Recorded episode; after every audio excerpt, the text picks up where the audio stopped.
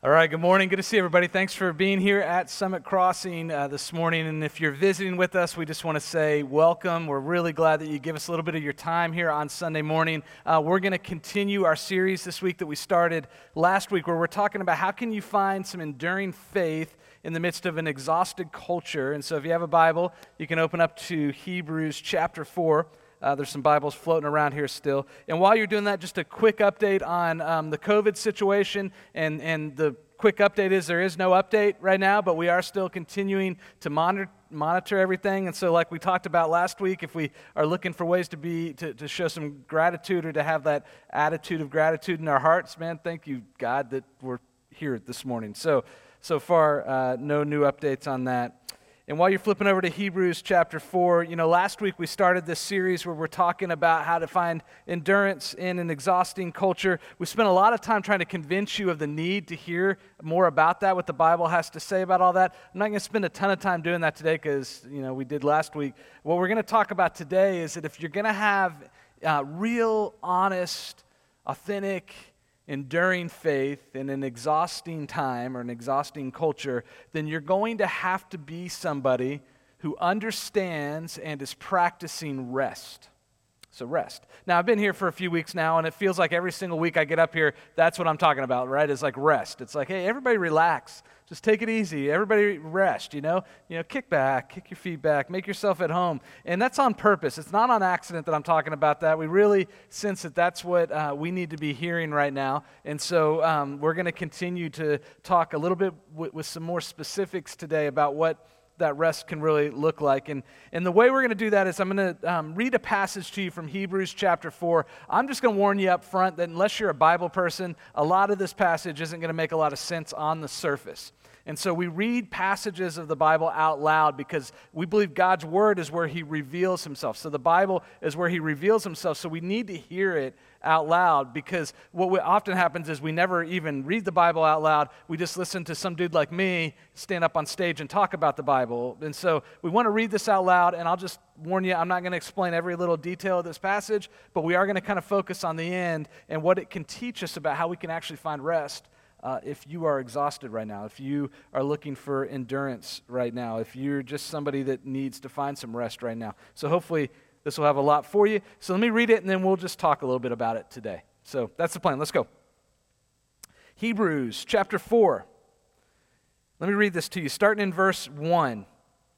It says, Therefore, while the promise of entering his rest, God's rest, still stands, let us fear lest any of you should seem to have failed to reach it. Verse 2 For good news came to us, just as to them, the Israelites, just as to them, but the message they heard did not benefit them because they were not united by faith with those who listened.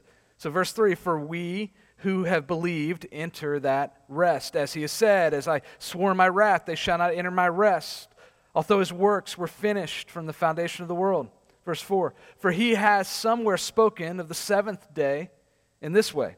And God rested on the seventh day from all his works. Verse 5, and again in this passage, he said, They shall not enter my rest. In verse 6, since therefore it remains for some to enter it, and those who formerly, formerly received the good news failed to enter because of disobedience. Verse 7, again, he appoints a certain day, today, saying through David, so long afterward, in the words already quoted, today, if you hear his voice, do not harden your hearts.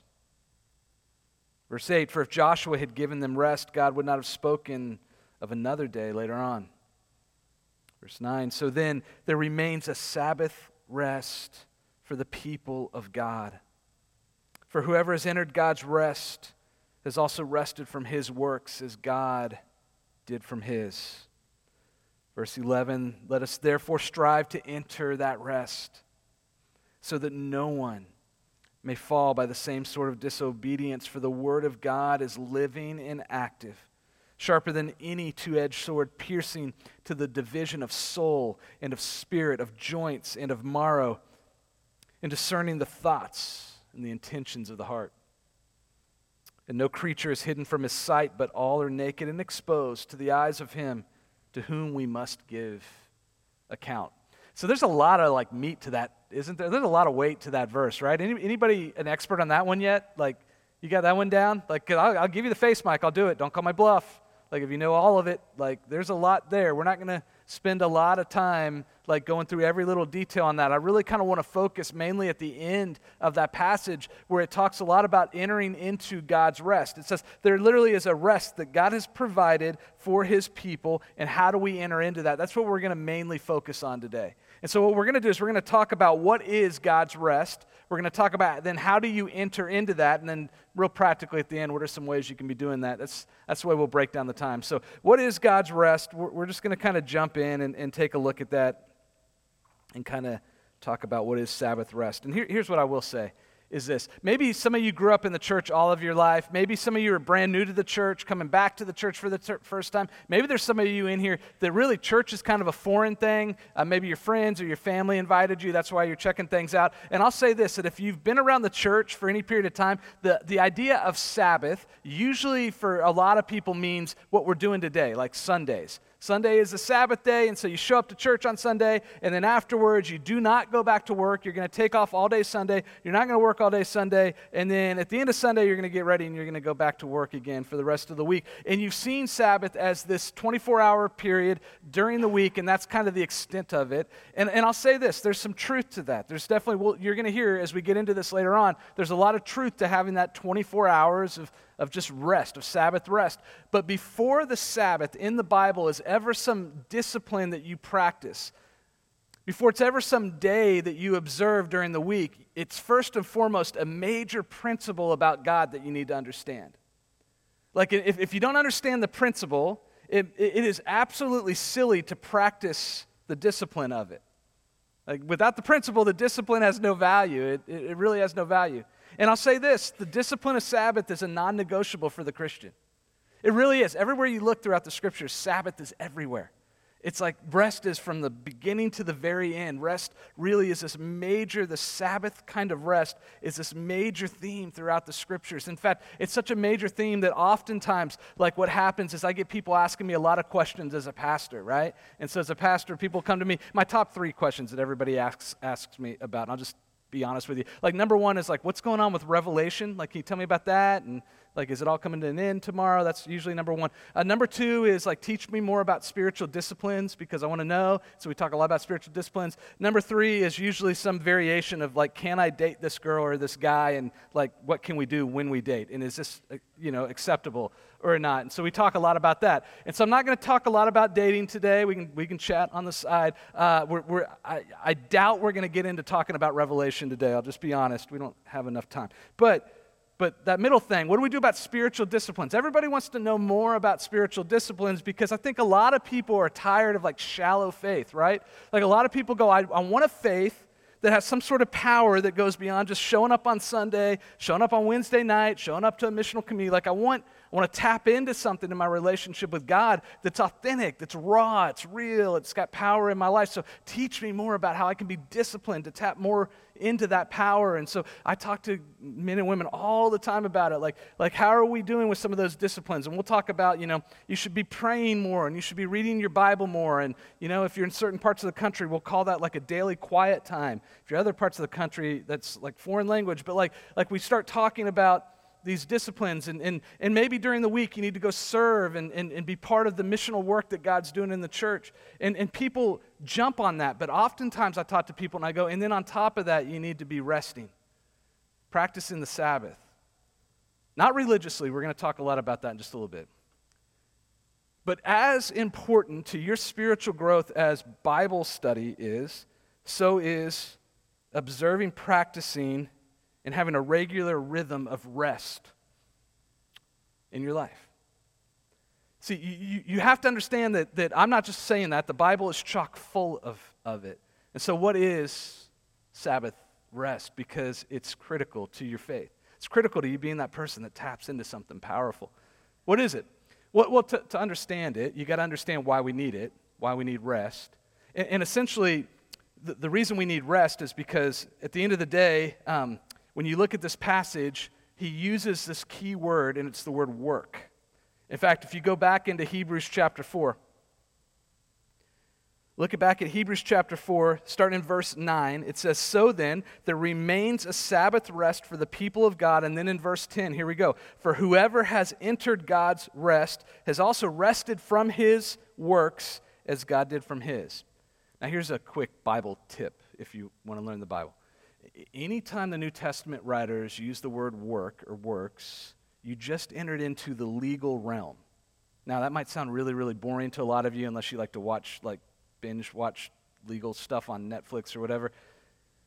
But, but when you enter into the legal realm, when you see that word works, what is essentially happening is they're saying, I want you to start thinking about the fact that as a human being, programmed into your heart, you are on trial. You're on trial. Every human being is. In fact, you don't even have to be a Christian to understand that you're on trial. Like, I understand that Christians a lot of times struggle with guilt and they struggle with, you know, sinfulness and they, they struggle with this idea of being on trial. But even if you don't believe in Jesus, even if you would reject the claims of Christianity, still inside the human soul is this idea that we're constantly on trial. Just look at how people react to their life. Like when you look at Christians, a lot of times what they'll say is, I stand before a holy, perfect, just judge of the universe, and I'm on trial before him. And if I don't measure up to his standard, then he owes me his justice and his wrath because he is just and holy and perfect. And so when I don't measure up to God's standard now, I come under that wrath. And so that's what Christians are constantly wrestling with is the fact that we are on trial. But it's not just Christians. If you look at non Christians, maybe somebody that says, I, I have rejected the claims of Jesus, they'll put themselves on trial all the time. They may not admit it, but they'll say, This is exactly how I feel too. It's not that I'm coming under the, the judgment of a holy, just, perfect uh, God out there. Instead, I'm my own God, and I'm going to hold myself to my own trial and my own standards. So maybe the person that wouldn't believe in God would say, instead of trying to find my life in God, I'm going to find my life in my job. And if I just have a good enough job and I just have enough money, then, then I will feel like I have dignity and I have value. My life matters. But if I don't measure up to what that God, my job, demands of me, then I will come under its judgment and I won't have that anymore. Won't have, I'll, I'll come under the judgment of my job. Or maybe it's not job, maybe it's relationships.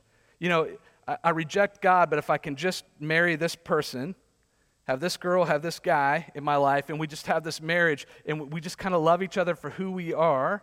Um, if I can just do enough for that guy or for that girl, then, then I can find life. And you, you're constantly putting yourself on trial, going, Am I measuring up to that standard or not? Can you relate to that? Like, can you, like, like, you don't have to admit it to everybody right this second. I'm saying in your own heart right now, can you relate to that, that, that trial that you feel like you're in the middle of right now? Maybe some of you, that's what you need to hear today is that you're on trial. But here's, here's the point is that when you're on trial under this holy, perfect judge of the universe, the Bible claims that's what God is, you're going to need to find rest at some point. So, what is Sabbath rest? Well, why are we on trial before God? That's what you have to answer the question. And here's the quick biblical answer on why you're on trial before God. When God created everything, right? Back, go all the way back to Genesis and read, you know, the creation account in Genesis. It's really cool. Like, go back and and read that. And God created literally everything, and He spent six days creating everything. And at the end of those six days, He gets done creating everything. It culminates with Him creating the pinnacle of His creation, man and woman. And they're created in the image of God. He gets done creating everything. And what does He say at the end of that? He says, It is good. His creation is good. In fact, when you look at his creation, everything that comes under his rule and in, uh, under his reign is in perfect peace with one another. This is why you go to the beginning of the Bible and you see Adam and Eve living in the Garden of Eden, and they're like hanging out, and like, you know, it's like a cool day. It's probably weather like we had last week, and like, like they're sitting down next to a lion, you know, like having a picnic, and the lion's like cutting them a sandwich and going, Here, eat this. And the lion's not eating them. It's not eating them because everything's in harmony, everything's in peace, everything's at rest. Because here's the principle you need to understand before the Sabbath, before God's rest, is ever a day to be practiced, it's a principle to be grasped and believed. And that principle is this that everything that comes under the rule of God is at rest. And everybody who is at rest is under the rule and reign of God. Why? Because he's the one who created it all. And when you come under his reign, you see that anything that comes under the reign of God is at rest. Now, this is a crazy thought if you think about it, because how can you be at rest under the reign of a God who owes you nothing but justice and wrath, even condemnation? I mean, the Bible says all of us are like Adam and Eve. What happened to Adam and Eve? If you go back again, read back in Genesis chapter 3, y'all know the story, right? What happens to Adam and Eve? Remember, they're in this perfect garden. Everything is at rest. Everything's under the rule and reign of God. They're sitting there and they buy into the lie that they can make it better. They buy into the lie that they can become God and they don't need God. In fact, they know better than God how to run their own lives, and so they sin. They enter into sin. What is sinfulness? It's just literally them saying, I can be my own God. I don't need you, God. And so I'm going to try to run the universe around me. I'm going to come under my own rule and under my own reign. And what happens out of that is now they step out of the rule and reign of God, try to do it on their own, and now the creation is left in smoldering ruins. And Adam and Eve are going to toil the rest of the days of their life trying to make something out of their own lives, trying to be their own God. And then you have this story of sinfulness echoed throughout the Old Testament over and over and over again, like what happens to us when we reject God's reign and try to reign ourselves. And if you read the Old Testament and you see people trying to be their own God, it's exhausting. Over and over and over again, they try, and all hell breaks loose around them. But here is the writer of, the, of, the, of Hebrews literally coming in and saying, Yet, in the midst of that, there remains access to God's rest for his people. This is a beautiful thing. That God's rest is his rule, coming under his rule. Coming under his rule means rest. How do you enter into it? And that's what we got to talk about. That's where we need to go next. How do you then enter into um, coming under the rule of God in a way that you can begin to rest? Right? I mean, because it's a good question. I think it's a good question. I'm not the only one that's asking it, by the way. Just go do some research and a lot of people are asking that question when they teach this passage. Like, how do you come under and enter into that kind of rest? And, and what do we see? Well, if you look back in the scriptures, there's a couple of different things. First of all, we should strive to enter into that rest. So, so make no mistake, like the Bible is very clear that as Christians, you have been given a gift from God, and that's the access to this kind of rest we're talking about. Literally, rest for your soul. Like it says, if you look back in there, in verse 11, Hebrews chapter 4, verse 11, let us therefore strive to enter that rest, so that no one may fall by the same sort of disobedience as the Israelites who tried to make themselves God. So let us strive to enter into that rest so that no one may fall by the same sort of disobedience. And so, how? How do you begin to enter into that rest? Well, here's what I would say is you need the gospel. You need to hear the gospel and you need to believe the gospel or you will never be at rest ever. Without the gospel, God is not good.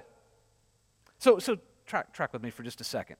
Because we live in the south, right? And like in, in the south like it's I don't know if you know, maybe you've been in the South like all your life, but I don't know if you know this, but like the thing to do in the South is to like go to church. Do this stuff. Talk about God. Open up a Bible and read it. Pray a prayer over dinner. Go through the motions of Christianity with people. It's like the cultural norm. But here's what I want to do with our, with our church, our gathering, our, our community here is if you've grown up in that all your life, I want to just give you permission to think about it this way. Just because God is holy and just and all powerful and rightfully so does not mean he's a good God. Does not mean he's a good God. In fact, I would argue that if he is a holy, just, perfect, all powerful God who rightfully owes us his wrath and his judgment and his condemnation. And we, underneath that wrath and judgment and condemnation in this trial that we're in, have been declared guilty. I would, I would say, don't worship that God. Run from him as fast as you possibly can. And maybe by the skin of your teeth, try to hide from him. Right? Because it's like sometimes we go, okay, God is holy, He's just, He's everything, eh, you know, all these powerful things, and so we ought to worship Him. I'm like, no, you got to run from Him. Like the God that only has wrath for you is not a God worth following. But isn't the beautiful good news of the gospel that it doesn't stop at God's holiness, his, his rightful judgment over mankind's sin? What do you have instead in the scriptures? The God of the universe revealed himself to, in the Bible through the gospel to show us that he isn't just the God of all power, he isn't just the God of all justice, he's also the God of all grace, all love. And he's offered you the way to come out from under that trial, to turn, be turned back to him, not as a holy, righteous judge condemning you, but as a loving father offering you life, adoption into his kingdom He's offering you the opportunity to become his children, son and daughter. How do you, where do you get that from? R- real quick. I mean, if you look back in verse 2, you have the gospel all over verse 2 in Hebrews chapter 4. For good news came to us, just as it did to the Israelites, but the message they heard did not benefit them. Listen, when you hear good news, that's the word euangelion in the New Testament. Anytime you hear good news, we're talking gospel.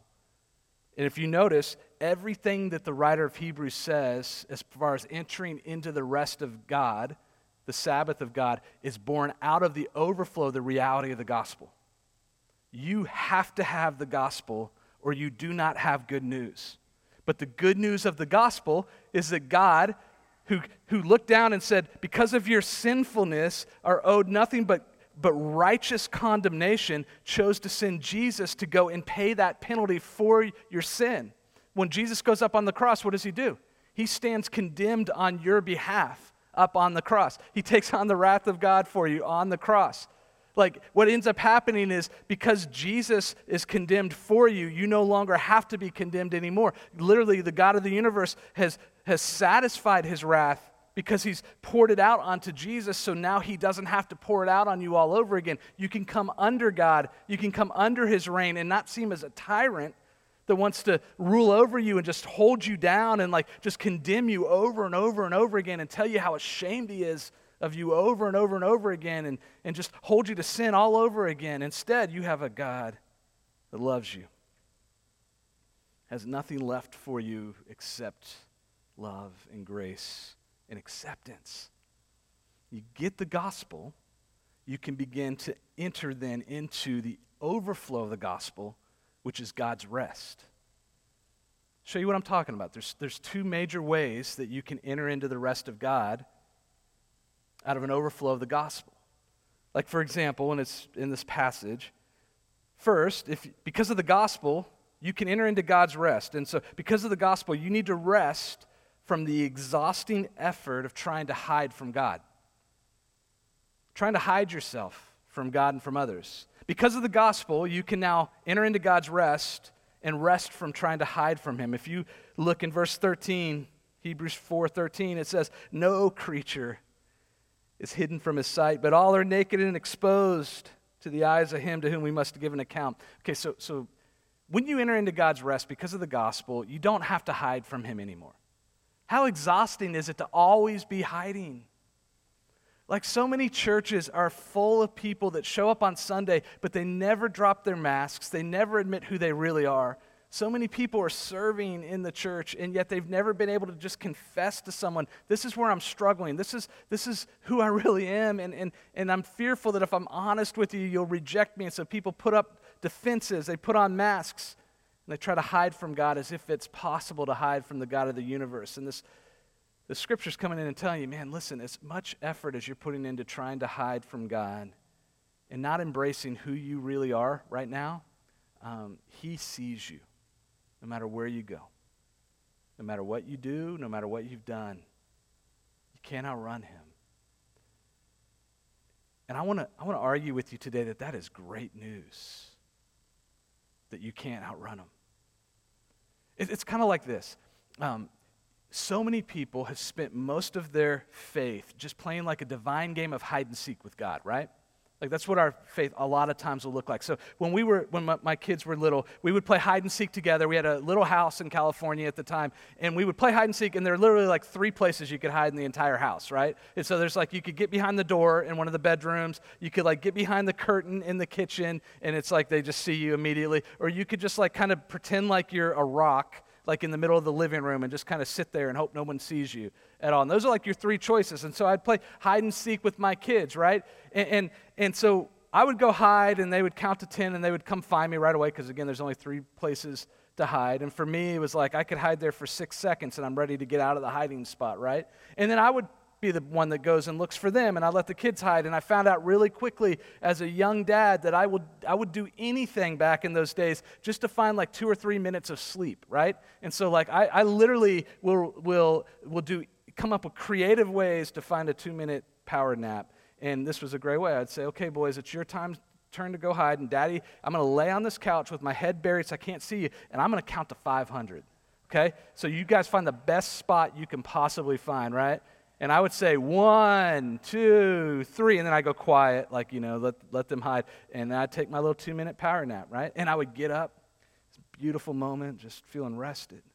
Soul back to back to a place of joy again, and then I would go look for my kids. And again, there's three places. So I'd be like, yeah, he's, he's behind the curtain again. And so there he is. But I'd go hide for him. Now, the first couple times, or they, I'd go find them where they're hiding. Now, the first couple times we did that, the boys, they go and they run and they hide and they stay there for a few minutes and they're just sitting there. You know, and if you've ever played hide and seek, you know, when you're sitting there, like, you can't stay still. Like everything in you just wants to get out of this hiding and go back out into the real world again. And so my kids caught on to that pretty quick. So after about two tries of me doing like the two minute power nap, I would count to 500, and about six seconds into it, they would be like, Dad, I'm over here. You know, like, like, come find me already. Come get me. You know, and, and so I would lose my power nap, but I'd learn a lesson that, you know, children aren't designed to hide from their dads. They're just not. There's just something intrinsic inside of us, into the very DNA of what it means to be a human being, that you were not created to put on a mask and try to hide from your Father who created you. Do you understand that the moment my kids went and, hid in the house, the, the, the irony of it was they were killing themselves in that moment because they were so antsy and they just, it was exhausting to them to stay hidden. But, but here's the other thing the moment that I, I looked out, I knew exactly where they were. They were never truly hiding and neither are you. And so, for all of the efforts that you've put in over the years to keep up the facade, to keep putting on the masks, and to keep playing that divine game of hide and seek with God, hoping that you'll never truly, no one will ever really know what you're going through or what you've done. God sees you. He sees you. You can't hide from him. And yet, yet, he looks at you and still calls you his son and his daughter. Seeing everything that you are, all the masks dropped, he literally looks at you and goes, I still love you. You think you're hiding from me? You're not hiding from me. Like you're, you're, you're needlessly tiring yourself out right now. You can drop your mask and be yourself. Literally, just, just just sit with me for just a moment. That's what the Father's saying to you. And just say, hey, I am utterly sinful before you. Like I'm utterly sinful. I haven't measured up. And you know what you're going to find is that the Father doesn't look down at you and go, it's about time you notice that. It's about time I got some appreciation around here. You know, like clean up your life and then maybe we can have a better relationship. No, the Father hears you go, God, I am utterly dependent on you. I do not measure up. And the Father goes, Welcome to the table, my son, my daughter. You've always been loved. I've never left you. And so you can rest dropping your masks. You can literally go, I don't have to worry so much about the individual sins I'm committing. Look at the heart that committed those sins to begin with. I can literally go, the, Jesus says, Love the Lord your God with all your heart, with all your soul, with all your strength, with all your mind. This is the first and greatest commandment. And I can't even pass that commandment, loving God with all of my heart, with all my soul, and with all my strength, and with all my mind. But I don't have to strive anymore to do that and to somehow prove myself to God. I can just confess to Him, God, I'm struggling in my heart to give you everything. But for just a moment, will you give me rest under the grace that you've offered me in the gospel to just be myself? Drop my masks have you given yourself permission to taste that kind of grace? Maybe today that's the rest you need. Just climb out from under that shame and that guilt and enjoy God's grace. And if you can do that, if you can rest from the hiding, from the posturing, from that exhaustion, trying to hide your sin from God. If you can do that, another way to rest is then, second, you can rest from working and striving for God's approval of you. Boy, wouldn't that be great, man? Like, wouldn't that be great if you could honestly take a break from trying to win over God's favor through what you do this week? Wouldn't that be great? I mean, I, I want you to stop and think about it a couple of different ways for just a second. In, in, in Hebrews chapter 4, verse 10, it says, Whoever has entered God's rest has also rested from his or hers works as God did from his. So you've rested from trying to strive and work to win over God's favor. I want you to think about it a couple of different ways. First of all, how exhausting of a life is it as a Christian if you have to earn God's favor through what you do?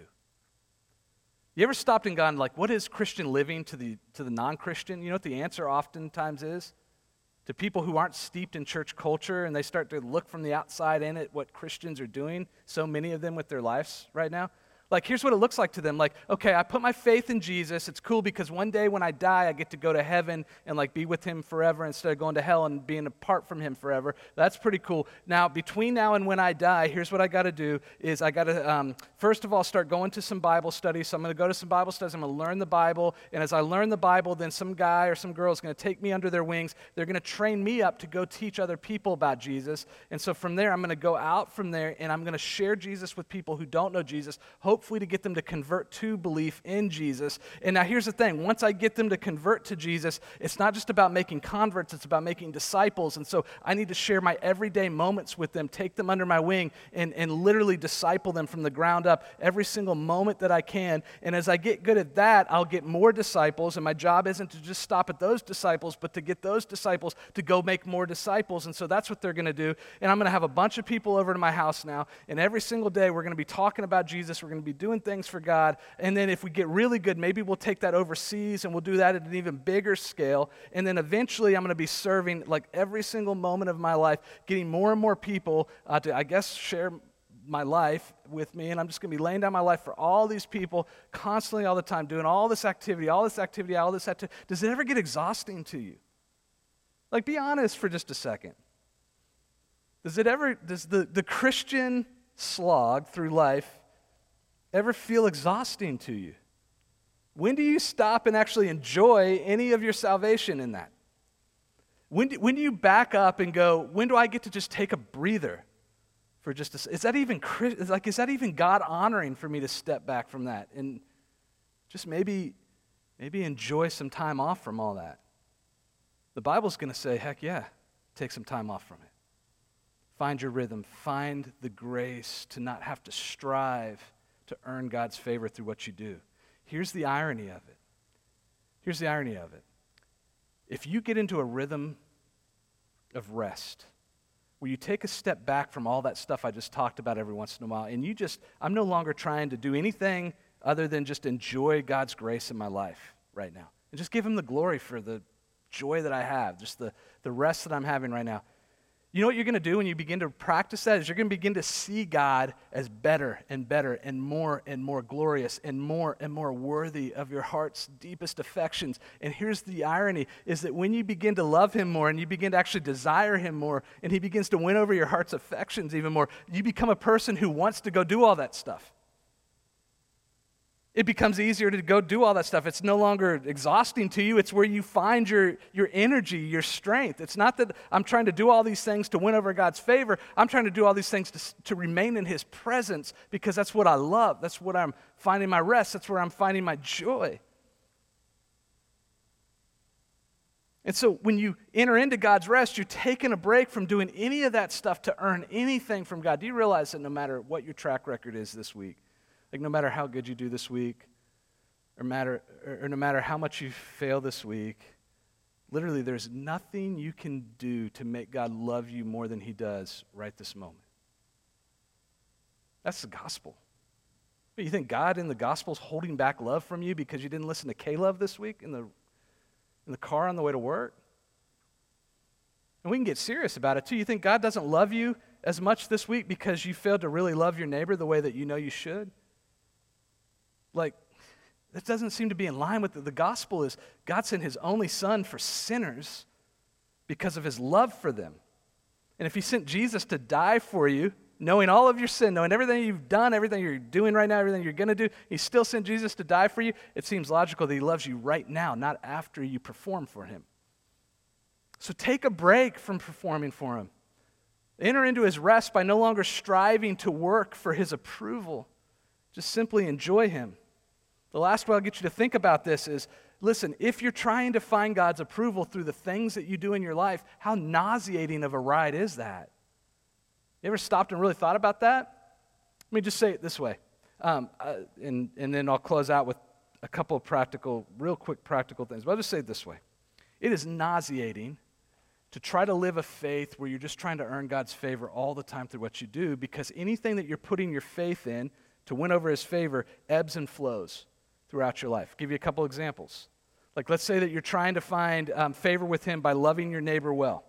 You're going to have seasons where you have incredible success at loving your neighbor well. You're going to have seasons where, where your neighbor is just a tyrant and you know will not cut his grass no matter how gently you tell him please cut, cut your grass and will hate you and will spit venom at you. And there's just like no desire in your heart to want to continue to befriend this guy. And you're going to have those seasons and it's going to be this ebb and flow. And if that's what you're relying on for god to be happy with you listen you're always going to be dependent on other people then. It's, it's a nauseating ride. It's kind of like this friday last friday we went to six flags I had a chance to take the boys to Six Flags in, in Atlanta, and um, I don't know if you've ever been to Six Flags, uh, we took the Whaleys with us, um, Ashley and Luke Whaley with us, and they got to go with us too. And we, we got in there and, the, and we start riding roller coasters, right? And I am like fired up. We go on this first roller coaster and it does a bunch of stuff. I still don't quite understand what happened to my body in that one, but like it did stuff. We got to the end and I was like beating my chest, like, yeah, man, that was amazing. You know, Luke, Luke Whaley was already like out because he doesn't do roller coasters well at all. I'm just kidding. He's way younger than me. And so he, he was slaying roller coasters all day long. And what, what happened was, as we continued to do these roller coasters, right, we jump onto the next one and it goes up and down and up and down and up and down. I get off that one, I'm like, yeah, man, I'm, I'm pretty good, like that. And then we go on the third one, right, and the third one's taking me up and down and it's kind of shaking me. I thought I broke a rib at one point. Uh, it was that bad. And we get off, and they're like, "How you doing, man?" And I was like, "I'm, I'm, I," and I flat out lied to them at that moment. I said, "I'm doing great, man. This is awesome. I'm loving it." And I figured Jesus will forgive me for that sin. Uh, and I literally am telling them I'm doing great, and I feel terrible. I don't want to ever go on a roller coaster ever again in my life, and I probably won't now. Thanks for that. And uh, Luke's sitting down there going, "Yeah, sorry about that one." Here's the reality roller coasters are a lot of fun when you get started on them, right? A couple things. They're really fun when you get started on them, but if you stay on them long enough, you will get nauseated no matter how young you are. Even if you're young like Luke and my kids, eventually you'll get nauseated by it. If your faith is marked by that up and down and up and down and up and down, at first it can kind of be exciting. Man, I climb to the mountaintop, man, and I see God, and it's amazing how He is shining His grace on me. Praise you, God, for your spirit resting on me. And then you like plummet into these valleys. Oh, I'm in, you know, the dark night of my soul, and you're up and down constantly based on how you're trying to relate to God. You will get nauseated in that. Your faith is not going to taste good to your soul for long. In fact, it's going to be the source of some of the biggest exhaustion in your life? The Sabbath. God's rest that He has invited you into is the way that you stabilize that ride. So that it's no longer up and down, up and down, up and down, but it's bringing some, some order back into that chaos. A more gentle ride that allows you to build up your endurance as you go throughout an exhausting life. You don't have to ride the roller coaster, man. And so enter into God's rest. How do you do that? Got 50 seconds to tell you two ways, okay? Two ways to do that. So, so how do we practice a rhythm of rest with God? Let me give you two quick, quick, quick things this week. Um, number one, how do we rest? How do we practice a rhythm of this? Um, you need to schedule a time for Sabbath every week, Sabbath rest every single week. Like, if that's not part of your regular rhythm, then that's a deficiency in your strategy for growth in your spiritual life. And I'm going to I'm going to gently prod you to go ahead and carve out margin in your week to practice Sabbath. Take 24 hours for like one full day during the week and enter into God's rest by just giving yourself permission during this day. I'm going to drop my masks. I, am not going to try to hide from God, and I'm not going to work for His approval in any way. Just give yourself permission to do that, but it needs to be planned, it needs to be programmed, it needs to be regular. Bring rhythm to it, bring discipline into it. Now, don't make it empty discipline. There's nothing in me that's saying you have to do this or you won't be saved. What I'm saying is, God has offered you this as a gift, as a primary way for you to stabilize your trust in Him and to simply enjoy Him. So utilize it. Look, if you're young in here and you're talking about wanting to lead in the church, so often what I look at in younger guys is I don't see a regular practice of Sabbath. You're young enough now that you think you can beat your chest harder than anybody else and you don't need to rest. You don't need to take a step back. And I just look at you and, and I pray for you that God would set you free from that, that you'd be able to schedule this into your schedule every single week. And let me just say this also just for the sake of time. We can talk more about how you can do that. Some of you, by the way, are so busy right now that this little exercise of trying to schedule this in might, might surface some idols you need to work on in your missional community. Maybe you can't give 24 hours a day, so give tw- 24 hours one day a week. Give 12 hours one day a week to it. Give four hours one day. Start somewhere and get in your groups and talk about how you can do that better. And then here's the second thing. So then, let's say I schedule that time. What do you do with that time then? Okay, we've taught principles of, of, of Sabbath, like how do I actually utilize that? How do I structure that time? Right? And here's how you structure that, that one day a week to practice the Sabbath. Here's what you do during, during that time. You ready? Whatever you want to do. And don't apologize for it. Whatever you want to do. Just go enjoy it. Now, now there are limits to that, right? Like, don't go sling heroin for 24 hours every week. You know, get an email on that one uh, like, like, don't go, don't go do something that's out of line with the gospel. Like, I get, I get that. Like, like, at the same time, the goal of that morning or that day each week is simply to enjoy God, to enjoy the grace that He's given you. You know how I did it this week? On Friday, I went to Six Flags and rode roller coasters, ironically.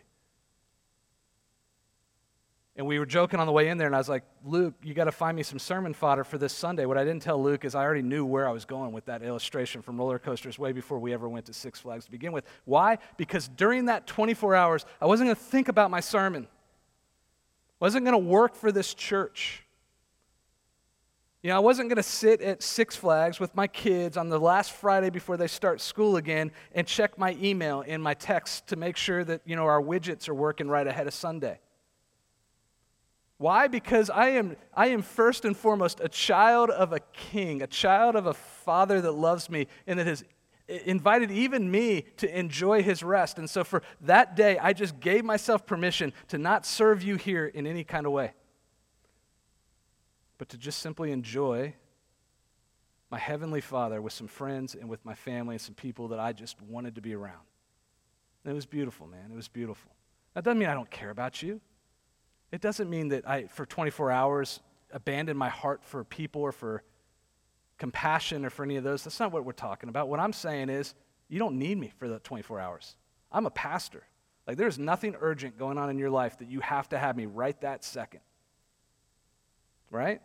Like, if it's that urgent, call 911. Like, I'm serious. Go, go call 911. I'm going to be terrible at helping you with your medical condition. Like, there's nothing that urgent. The point in all that is to say, give yourself permission to enjoy God any way that brings you strength, any way that brings you rest, anything that you want to do. For Mindy, it might be I'm going to take a nap th- today, physically rest, and I'm not going to apologize to anybody about it.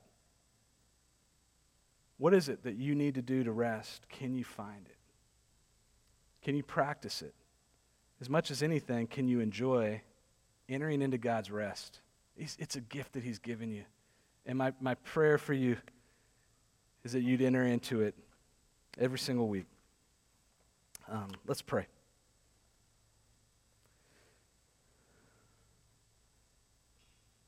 Lord, we're so grateful for the grace that you've given us to be in this room. Uh, God, your word that has revealed your glory to us is so beautiful. And when we step back and we really look at it, that, that you have given us the gospel, Jesus himself, to come and to go essentially on trial on our behalf, to take on the condemnation and the conviction of sin that we deserved in order that we might have the rest that he deserved.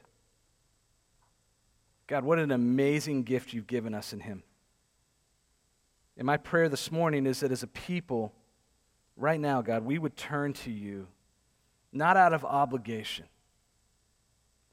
not with masks on, hiding who we really are right now, and certainly not as people striving to somehow earn your favor and your love by doing something religious on a Sunday morning, but instead that you would allow us as a people to turn to you, to see your glory in the good news of Jesus, and to give you our hearts so that we might enter into rest.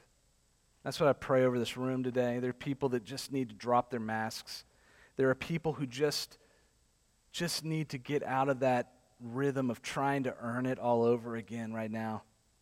And so free them from that this morning. Holy Spirit, give them trust in you that you might receive the glory as we as a people turn to you this morning. Pray this to you, Father, through our Lord and Savior Jesus Christ by the power of the Holy Spirit. Amen. As we close out today, we're going to celebrate the Lord's Supper. It's something we do every week here at Summit Crossing. And if you are a follower of Jesus, we would invite you to, to join in us as we, as we remember the good news of the gospel as we worship God through that. Um, you have a little cup like this, and in that cup, there is a little wafer at the top.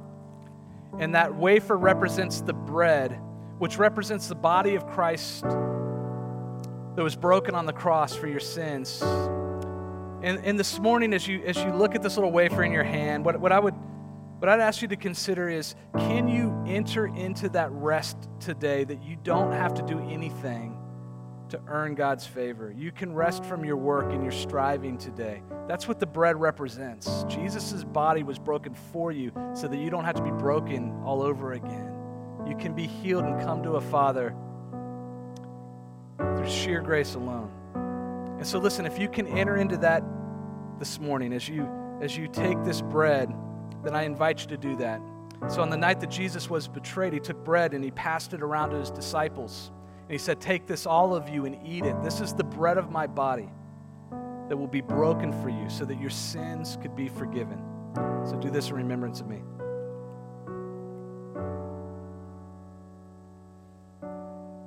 And then next, if you open up your cup, there's grape juice in there, which represents wine, and that wine represents the blood of Christ. The blood of Christ represents the covenant that God made to us through the gospel. That covenant is just simply the good news that God wants to be with you through His grace, that His Spirit dwells in this place. So you don't have to go find Him, He's already found you. That God is with you in this moment, and when He's with you, He's not ashamed of you. He's not mad at you. He's not shaking his head saying, ah, just figure it out already before I can love you. No, he is seeing all of you right now. You can't hide from him. And yet, because of his grace that he's given you through Jesus, he calls you his daughter, he calls you his son. He says, I am pleased with you, I'm proud of you, and I love you. Some of you today, that's the rest that you need to enter into. And if you can enter into that rest, that good news that you had the presence of God in your life right now through this covenant, and He is pleased with you, not because what you did, but because what Jesus did for you, but He's pleased with you, then take this cup with us. On the night that Jesus was betrayed later on, He took a cup and He passed it around to His disciples, and He said, Drink this, all of you. This is the cup of my blood, the new covenant that will be shed for you. Do this in remembrance of me. So the final thing we'll do this morning, just as a group, is, is in the end, turn back to Him and worship. The highest rest for your soul is to bring glory to God and praise Him. What an amazing God we have to celebrate that He has offered you this gift of the gospel that you might rest. If you're with us, then we encourage you to stand with us and for the culmination of this morning to turn to Him and worship Him with us.